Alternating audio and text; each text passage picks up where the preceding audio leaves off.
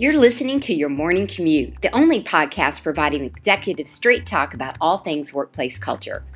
We're here daily, Monday through Friday, because culture is never built in a day, it's built every day.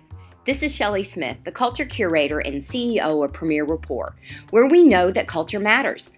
If you want to connect with me, keep listening and join the conversation with other culture curators over at thepremierrapport.com forward slash join now. Now let's get through today's traffic jam together.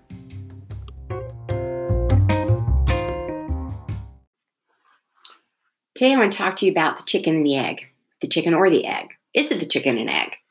I don't know. I don't think it is when it comes to workplace culture and priorities. So many people get overwhelmed and they want to lean in. Many of you uh, are in the middle of creating your culture playbooks and um, really trying, and I'm going to underline that word trying, you know, to focus on your culture, but you're getting consumed by other things that are rapidly happening during the day. And I'm not going to say that that's not a real experience. I've been there myself. I get into that funk as well.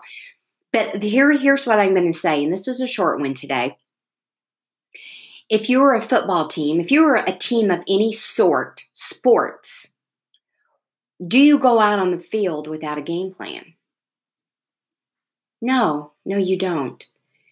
Would you can love or hate Tom Brady, but when he goes out on the field, do you think that he, the coaches, the all of the coaches haven't pulled together a playbook of what they believe right is going to look like for that particular game they're about to go into? Do you think they don't have options on how to pivot of different plays that they can pull out? Do you think that they're just randomly making those up as they go and they're just reacting to what's happening around them? I don't think so, you guys. I understand that the whirlwind of the day is all consuming, especially now with multiple crises happening.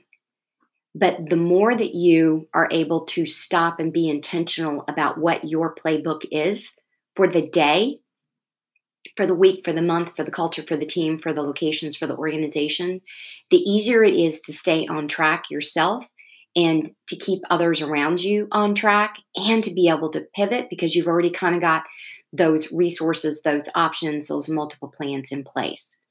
So, I'm not suggesting you stop the presses and you don't do anything else at work other than focus on the culture. But what I am um, encouraging to do is that on the daily, make sure you're being very intentional about things around your workplace culture that's helping you craft, define, build, market your workplace culture. Because if not, you're literally going out on the field with a whole bunch of people and everybody's doing their own thing and chaos is happening. Some people are working really, really, really amazing together, and some teams are highly effective.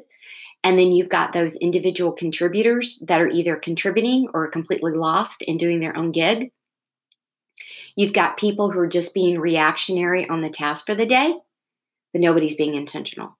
Nobody's really pull, pulling together one mission, one vision, one focus, one accomplishment that is the footprint of the company, the team, the division, the location. That starts with defining, building, marketing your workplace culture. That's it for today. Food for thought. Have a great day. Be well, be safe.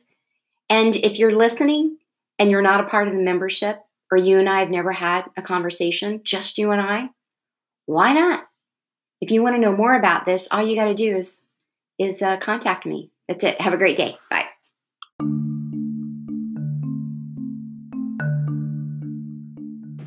Thank you for riding along with me this morning on your morning commute. Please rate, review, and subscribe, and be sure to visit us at premierrapport.com to get a peek at all the resources waiting for you when you become an official Culture Curator member.